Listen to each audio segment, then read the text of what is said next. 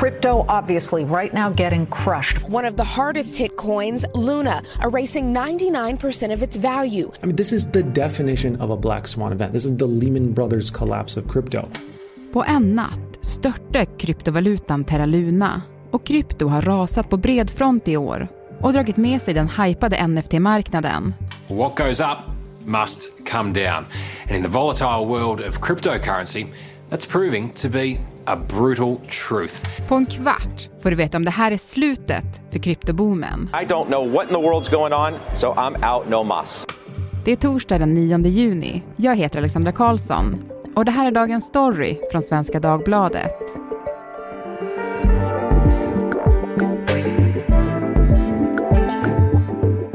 Henning Eklund, techreporter här på Svenska Dagbladet.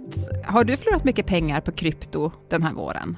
Mm, nej, faktiskt inte. Jag har hållit mig borta. Jag har ju genom åren funderat på att gå in i lite olika så mindre kryptovalutor, men det har faktiskt varit lite för krångligt. Mm -hmm. Det är liksom innan det man kunde köpa enkelt genom mobilen och så här, så det har jag inte gjort och sen under de senaste åren har jag tänkt att äh, det är lite högt värderat så det är nog inte, inte köpläge nu. Så det har jag tjänat på den här våren i alla fall. Mm, det har du.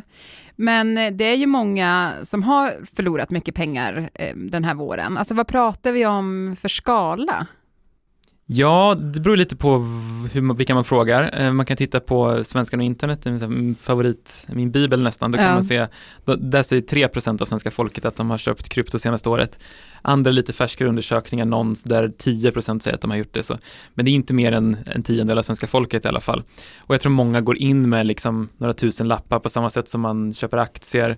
Eh, och sen med tiden har ju också stora institutioner, typ fonder, så här pensionsförvaltare så, som har gått in och köpt kryptovaluta också. Mm. Eh, så det finns både liksom små och stora spelare här. Mm.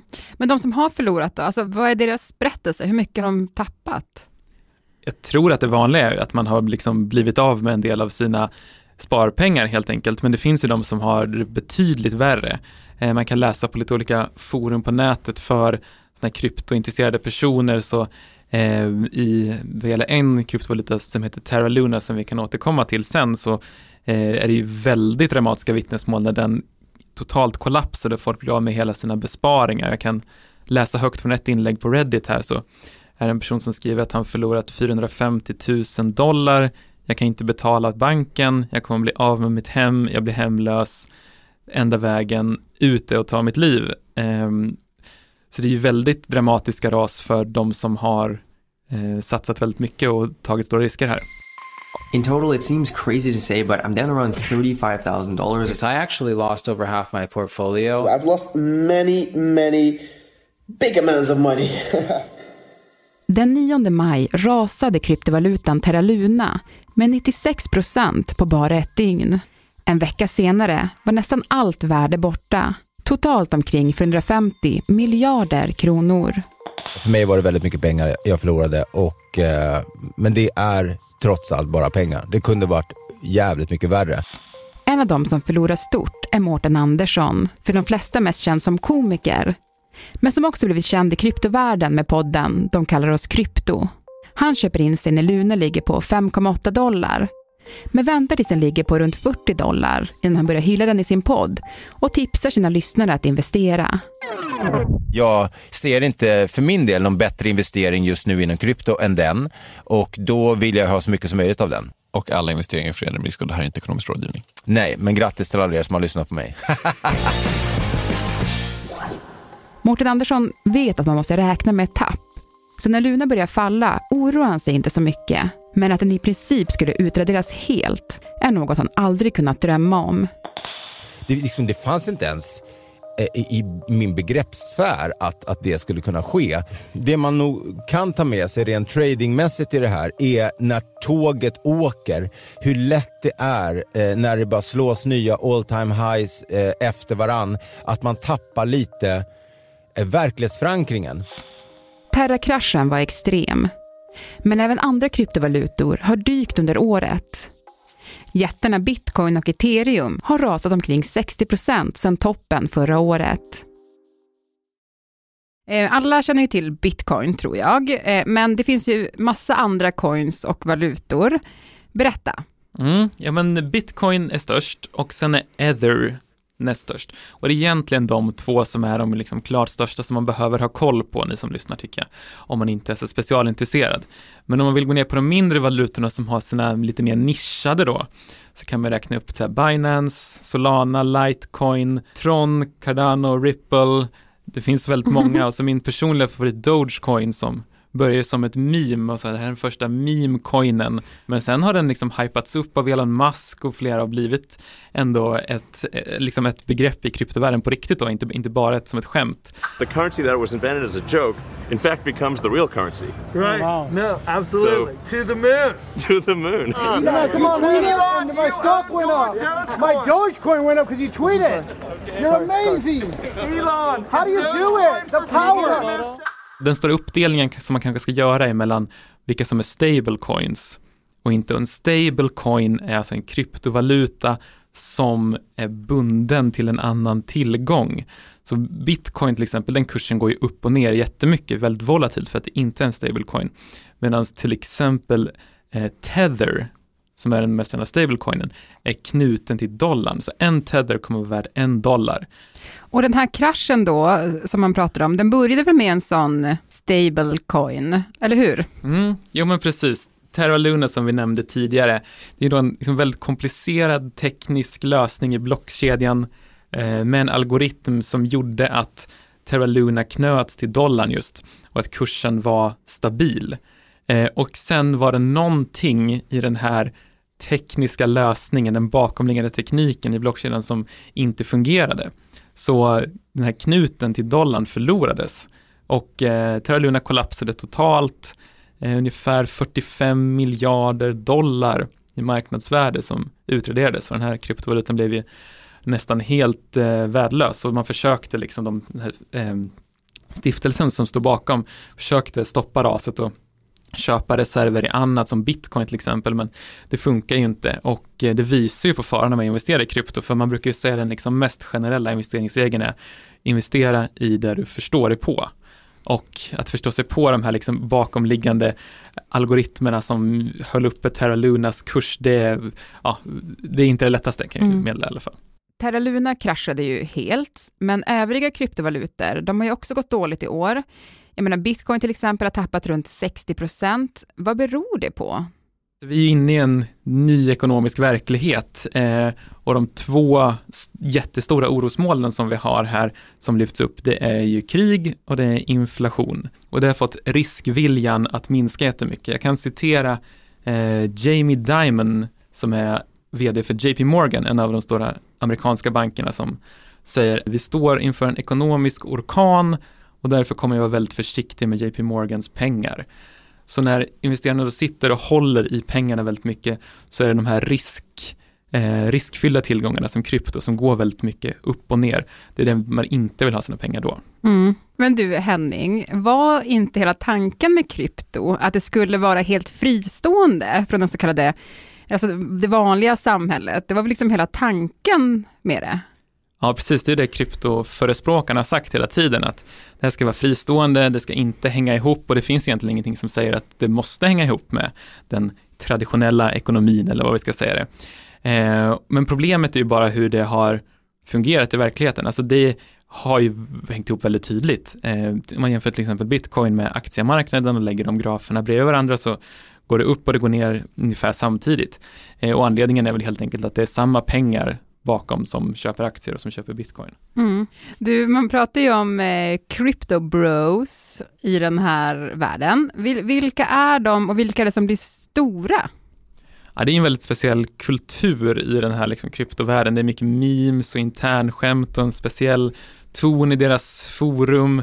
Eh, om man till exempel, som jag har skrivit om krypto, tagit upp någon kritisk aspekt så vet man ju om den här speciella tonen för man får många arga mig liksom känslan bland den här världen är att så här, vi har förstått någonting som ingen annan har förstått. Man är väldigt övertygad om liksom tekniken och kryptovalutornas förträfflighet. Um, och det är den här kanske lite snudd på arroganta attityden som har gett dem det här smeknamnet Crypto Bros. Terraform Labs it had this kind of charismatic leader at the center of it, a guy named Do Kwan who was one of the more kind of obnoxious, trash talking crypto bros on Twitter. Critics would attack him and he would respond with things like, have fun staying poor, or I don't debate the poor. En cryptobro beskrivs skämtsamt i en artikel i Business Insider som en snubbe som bär en Moncler-väst, alltid håller på med sin telefon och som har otroligt starka åsikter om vilken NFT som du bör köpa. Men framför allt skryter han om hur mycket pengar han tjänat på de senaste årens stora kryptoboom. $500,000 for my Rolls Royce. How do I have this at 22 years old? Let me tell you, it's NFTs. If you're not capitalizing on this multi-billion dollar market, you've got it all wrong. Att kryptovalutor blivit mainstream har knappast undgått någon. Många kändisar har blivit frontfigurer för att investera i krypto. History is filled with almosts. Then there are others. The ones who embrace the moment. Till exempel Matt Damon, Gwyneth Paltrow, Justin Bieber och Paris Hilton har hyllat kryptobranschen. Um, well, it's an NFT series that I'm doing with Superplastic and releasing on Origin Protocol. And here's the actual collage. Yes.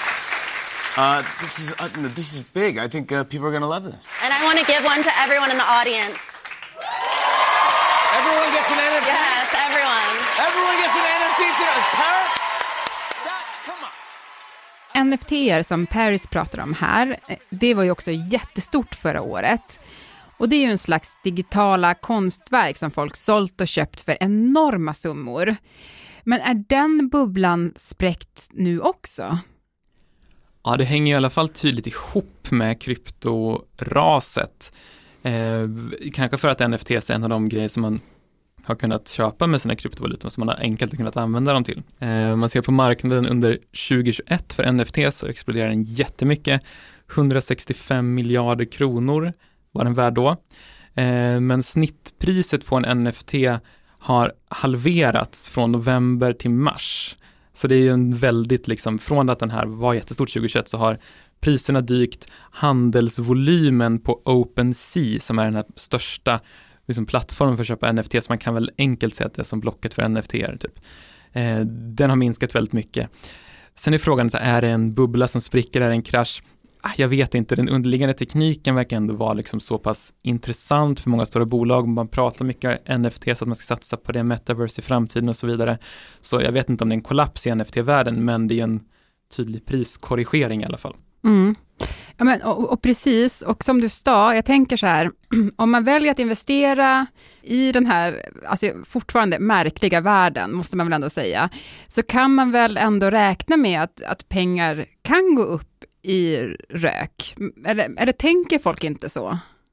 Jag tror att många tänker så och eh, många lägger nog in liksom några tusen lappar för att här, det här kanske går upp eller så blir jag av med pengarna. Eh, det är inte hela världen, jag tar, tar en risk. Eh, men det finns ju uppenbarligen de som inte har tänkt så långt. Vi läste det här vittnesmålet från den här mannen som investerat i Terra Luna tidigare till exempel. Eh, och ja, ja, en anledning skulle kunna vara den här liksom crypto bro-kulturen, att det blir ett som grupptryck och att man blir mer och mer övertygad om den egna ja, den egna tekniken, den egna lösningen och dens förträfflighet, liksom att det här är framtiden så att man eh, inte ser till alla risker. Men jag tror att de flesta ändå gör det. Är det här slutet för kryptoboomen som vi ser nu? Jag kan börja med att blicka tillbaka lite. I februari 2020 så skrev jag en artikel om att bitcoin hade tagit över, sig över drömgränsen 10 000 dollar. Så då, då var det drömgränsen. Mm. Och nu är bitcoin fortfarande över 30 000 dollar. Så det är inte som att den har kollapsat totalt och helt värdelös. Jämför man med några år sedan så har bitcoin och andra kryptovalutor också gått jätte, jättebra. Eh, så det är fortfarande högt värderat men mycket lägre värderat än för ett halvår sedan. Eh, och att det har gått ner är tydligt. Vad det tar vägen på lång sikt, ja din, eh, your guess is as good as mine. Det man kan säga är väl att ja, den bästa sammanfattningen jag har hört är att bitcoin och andra kryptovalutor än så länge är ett socialt, ett tekniskt och ett ekonomiskt experiment och vi har ingen aning om vad det kommer sluta med. Tack Henning för att du var med i Dagens Story. Tack för att jag fick vara med. Dagens program producerades av Kajsa Linderoth. Redaktör var Erika Hallhagen. Och jag heter Alexandra Karlsson. Vill du kontakta oss så mejla till dagensstory.svd.se. Klippen i programmet kom från NBC, 60 Minutes Australia, TMC, The New York Times, The Tonight Show, Crypto.com, TikTok-kanalen Nick Von och från podden De kallar oss Krypto.